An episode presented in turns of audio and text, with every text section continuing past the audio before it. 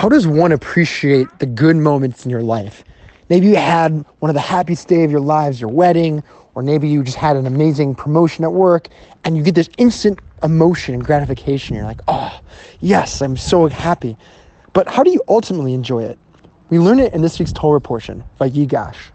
In this week's portion, we have this unification, reunification really, between Yaakov and his son Yosef after 22 years of not seeing his son. they're finally reunited.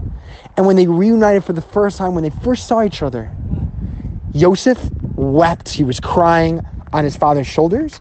And his father Yaakov just said the Shema. What's going on here? You know, you just you haven't seen your son in over 20 years, and you're just saying the Shema. You're not you're not crying, and here's your son weeping on you. He's so happy he found his father. What's going on here? It's brought down from very, very, very important sources such as the Ramban, the Gur Aryeh, the Maharal, that in a very important moment like this, you want to make sure that you're not only living it and appreciating it, but you want to thank and come closer to the one who gave you that. Yaakov, the father of Yosef, he already went through all the weeping. He already heard before he saw something. He was alive. He spent all these years, you know, weeping and being very upset of his son maybe dying, maybe being on his shoulders. So he got all of his emotions out. He was very happy to see his son. So he didn't really need to weep. But we have the weeping from Yosef to show you that yes, it's a real emotion. Because if both of them got their emotion out before and they just saw each other, it wouldn't be real.